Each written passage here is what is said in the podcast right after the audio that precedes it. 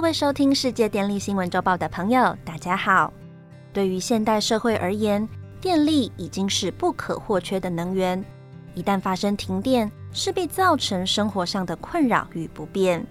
本集要跟大家分享，去年台电是如何克服重重困难，在短短半年内达成了平峨公路赶线下地的艰巨任务，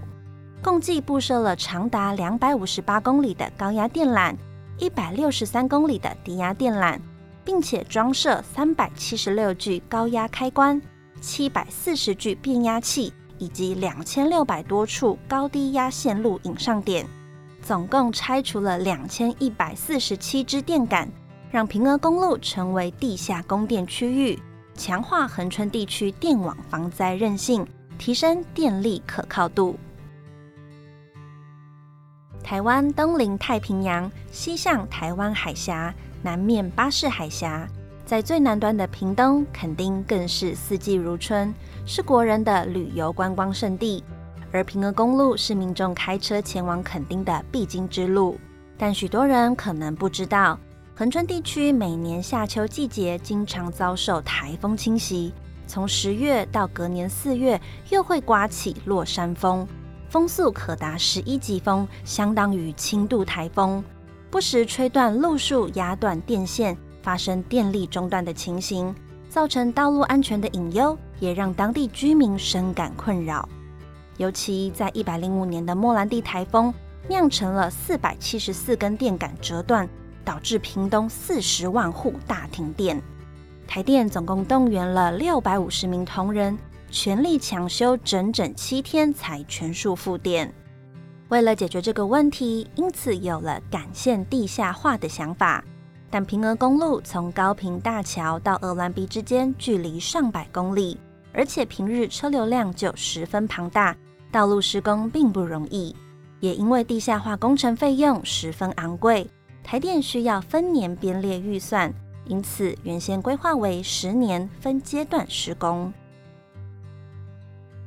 就在去年五月迎来转机，行政院邀集交通部公路总局、中华电信、林务局及台电齐聚一堂商讨平峨公路种树百里二点零计划。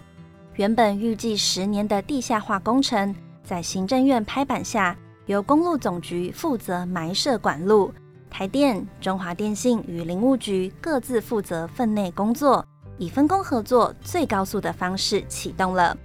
目标在一百一十一年七月开工，半年内，也就是今年的一月十五日前完工，以减少道路施工影响用路人的不便。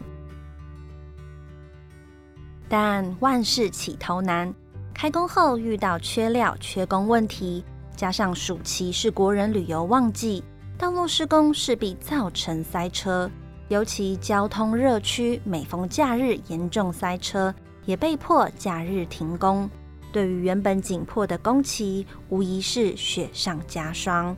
第一线施工人员甚至被塞车不满的游客谩骂，心中感到委屈，又承受相当大的压力。另一方面，公路总局、台电、中华电信及林务局各自专业不同，对于施工逻辑自然不同，也发生了专业上的争执。需要不断沟通磨合来寻求共识。面对重重困难，台电为成功找办法，不为失败找理由，立刻组成专案团队，十天内就从全台筹措开工初期需要的人力与手孔材料，一批又一批的运送到屏东工地，并且逐一拜访材料制造商，优先供料。另一方面，台电邀请北中南优秀的承揽商参与电气工程投标，并且动员屏东、高雄、凤山及台南四个区处合力监造工作，建立敏捷式管理团队，并且指派经验丰富的主管同仁常驻工地，每日统计施工进度及用料情形。若遭遇困难，就立即研议解决方案。调解纠纷，协助工程持续推进。在最后的冲刺期，更动员了全台台电同仁机动支援，将近千名人力涌入屏东，也让施工团队士气大振。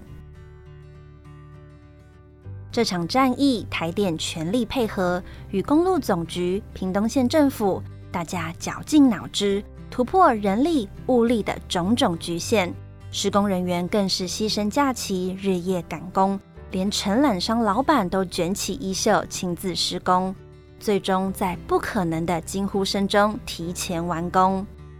这一个又一个惊人数字的背后，是施工团队拼尽全力的傲人成果。经济部曾文生次长与台电王耀庭总经理也多次南下屏东工地，慰勉施工人员，给予最及时的鼓励。这是继班班有冷气之后，台电再一次展现优异的专业技术能力。现代人生活离不开电，台湾作为海岛国家，容易受到台风侵袭，配电线路长达四十万公里。要完全不停电是不可能的。台电近年积极办理电网强固计划，针对迎风面还有天然灾害常发生但事故抢修不易的线路，办理防灾型地下化工程。目前全台地下化比例已经超过百分之四十，高于日本、韩国等邻近国家。停电了，台电比谁都急。第一时间就会派员抢修复电，让民众尽快有电可用。希望大家能多多包涵与体谅，同时也盼各界能看见台电的努力，并给予支持，让台电持续推动各项电力建设，贯彻稳定供电的使命。以上是本周世界电力新闻周报的整理报道。电力的大小事，我们会持续密切关注，并且跟大家分享。若喜欢我们的频道，欢迎与好朋友分享哦。我们下周再会。